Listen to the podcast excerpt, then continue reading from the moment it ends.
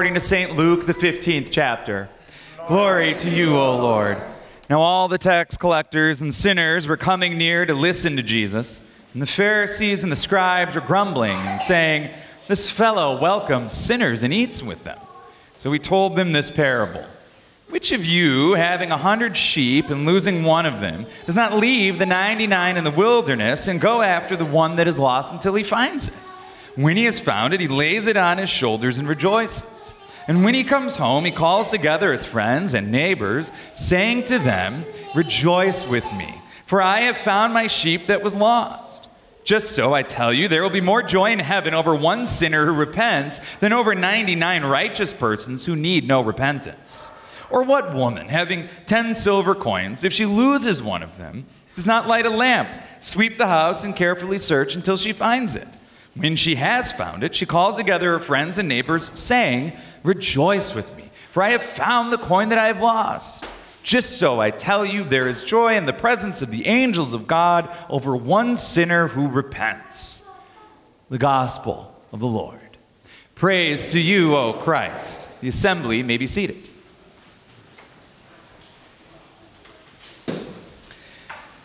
Grace and peace to you from God, our Creator, and our Lord and Savior, Jesus Christ. Amen. I have a special skill, a talent that I'd like to share with you. I'm very adept at losing everything all the time.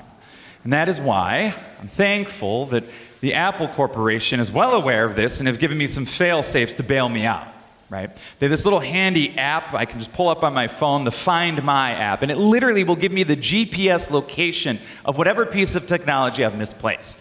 Maybe it's my watch, my computer, my iPhone. Okay? Well, now I know you're thinking, what happens if you lose your phone, Pastor? What do you do? Don't worry. That's why I have my Apple Watch, that I can ping my phone. And if I'm not wearing my watch and I've lost my phone, I got bigger problems, folks, and I'm in trouble. But Apple was thinking ahead. They thought to themselves, well, not just pieces of technology, what about the other stuff that you have that you constantly lose? That's where those little AirTag things come in handy.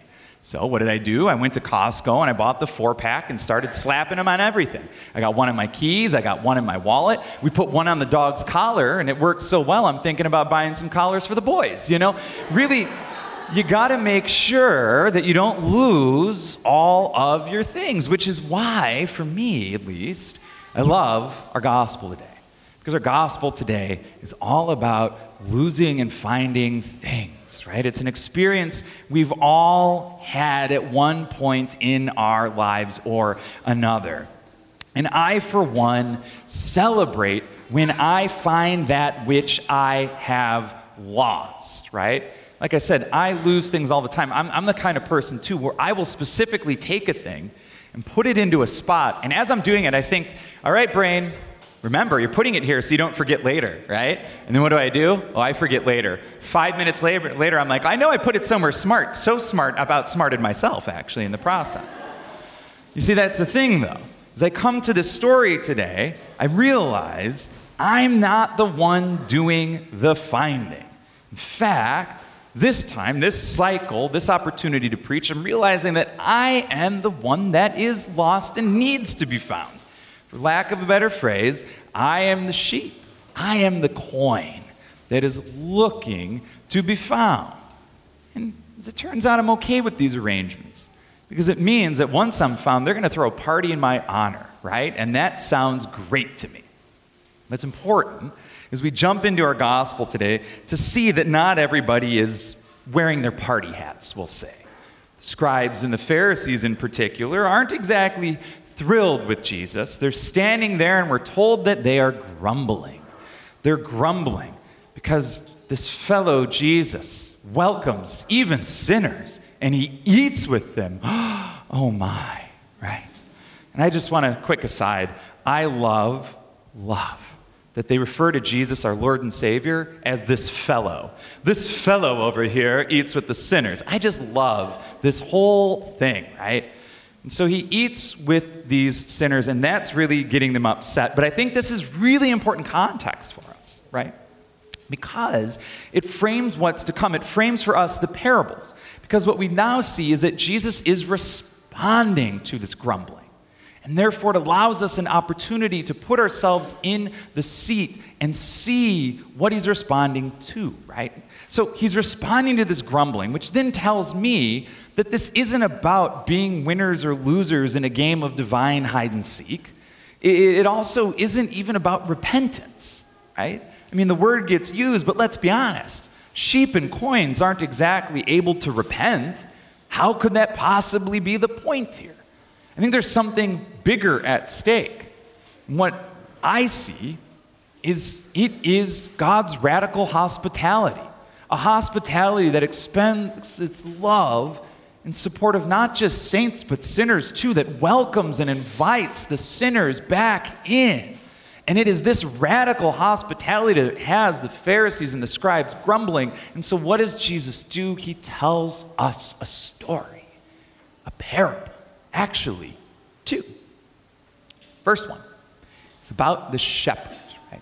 The shepherd who's lost one of his sheep. And now the shepherd makes a choice to go and find the one that's lost and to leave the other 99 behind, which, let's be honest, is risking financial ruin if something goes wrong. And yet, that's what the shepherd does leaves the 99 to pursue the one that is lost. And I love that image. I love that image of God as, as a shepherd who pursues those who are lost. I think it's why we find such comfort in the 23rd Psalm, David's psalm about the good shepherd, the shepherd who, who shall pursue me all the days of my life, we are told. I love that idea of God being unrelenting in pursuit of us who are lost because, dear people of God, we get lost over and over and over in our lives. I have experienced this, and I'm sure you have too. I mean, it goes all the way back to earlier in my life, to, to when I was just growing up in the church, just learning about my faith. I tried everything to lose it. Back in the day, I grew up at Christ Lutheran Church on the northwest side of Chicago, corner of Belmont and Central, a church that no longer exists, although the building does. The congregation closed days before I started seminary. Now, we were one of those families. When it came to church, my dad would look for any reason possible to not go any given Sunday morning. And so, twice a month, he would be unsuccessful in kind of negotiating his way out of it with my mom. And so we'd go to church. You want to know my favorite part of church growing up? The Wendy's salad bar afterwards. The Wendy's around the corner had one of those awesome salad bars, and we would go there with my entire family, and it made church, how do you say, bearable? So we would go to church, and this is what we do, and I, we would kind of suffer through it together. Then, then I was confirmation age, which meant I got to go through confirmation class, and here's a story. Confirmation class was a class of one, me by myself, which is why I'm glad I showed up in time for the confirmation class photo. It would have been terribly embarrassing had I not. But we had confirmation by myself. But that then was the point for the wider church to get involved because they saw me, the youth, who kind of was sort of okay with church a little bit, and they said, Hey man, we need acolytes. And I looked to my left and I looked to my right. My brothers sure as heck weren't going to do it. So I started acolyting. Big mistake. Why? Because then they learned I could read. Then I was in real big trouble, right? Well, he can read, he can assist. Hey, Zach, you want to be an assistant minister? No. Well, you got to do it, okay? So now I'm acolyting and I'm assisting and I'm kind of liking it. But I don't want to tell anybody, right? Because the, I've learned that lesson. If you show joy in church, you'll be asked to do more, right? So, lesson for everybody here today. So, so then it's at that moment, right, when I start to get this chorus, right? I start to, for lack of a better say, uh, term, be pursued, we'll say. Pursued by the elderly women in the church. Politely saying, you know, you really could do this for a career. You have a future in this. To which I replied, Yeah, I don't think you have much of a future. The time is ticking, lady, but whatever. So, so we're at that point, right? We're at that point where they're telling me, so what do I do? I do what any smart person at that time does in their life. They say, well, gotta go away to college. Can't do it anymore. So what do I do? I go away to University of Iowa as a pre-law major because if it was good enough for Luther, it was good enough for me, right? And so I'm going to take that path to a career. Three and a half later, guess where I find myself? Moving in to the Lutheran School of Theology at Chicago, where Luther would have attended had he grown up in Chicago, I'm convinced, right? And so I find myself in seminary. I tried to get lost. I tried to tell those wonderful women that I had no interest in this process. I tried, I tried, I tried. And guess what happened? The Holy Spirit pursued me through the community of God and God's people which leads me into this community of God and God's people, where I stand before you, green sneakers and all. And I love it here.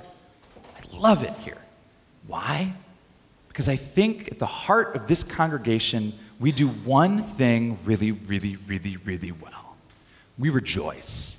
And we rejoice to the fullest we find reasons to rejoice. We rejoice this morning at Rally Day as we gather for teacher and, parent meetings, as we go to Sunday school for the first time, as we reorient ourselves to the rhythm of the church calendar and the church year. We rejoice outside with tacos. And when it's raining, we rejoice inside with eight varieties of homemade muffins. Thank you, by the way.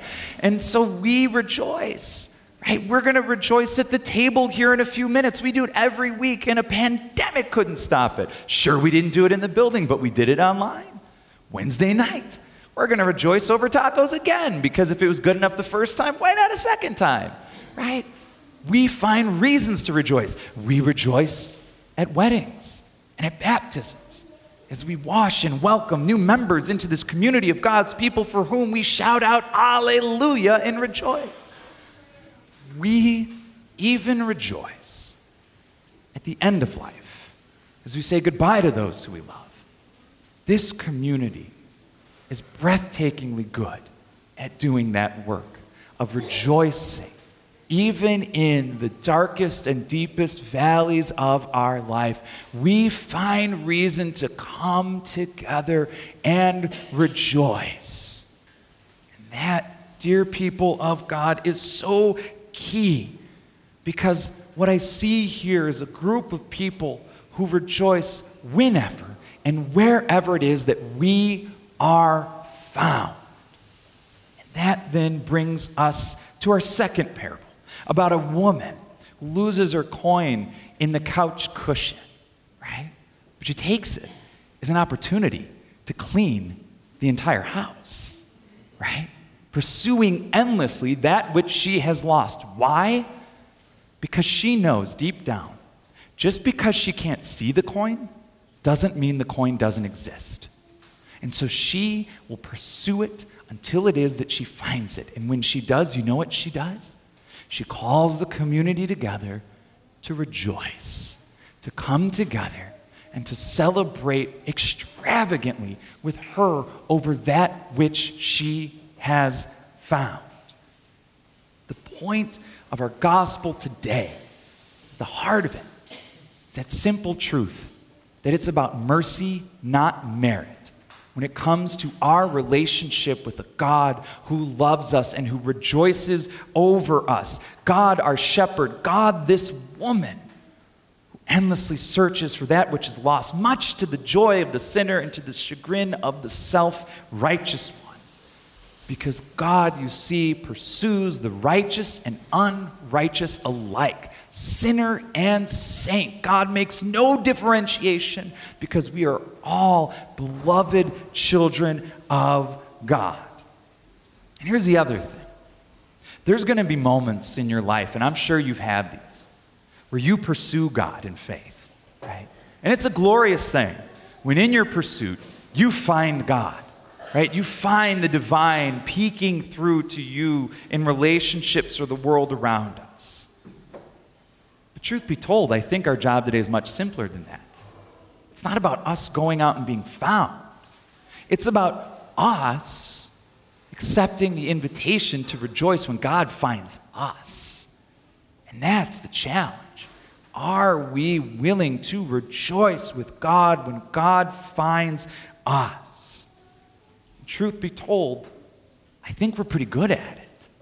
I mean, again, I'm the kind of person who needs technology, who needs reminders and apps in order to find anything in my life. I almost put the GPS on to walk across the parking lot this morning because it's been a year and I don't exactly remember what it looks like. But God doesn't need all that stuff because God already has everything God needs. God is already making the invitation. God is inviting us to do something very simple rejoice. Rejoice together. As sinners and saints, rejoice together in times of joy and in times of sorrow. At all times, dear people, rejoice. Thanks be to God. Amen.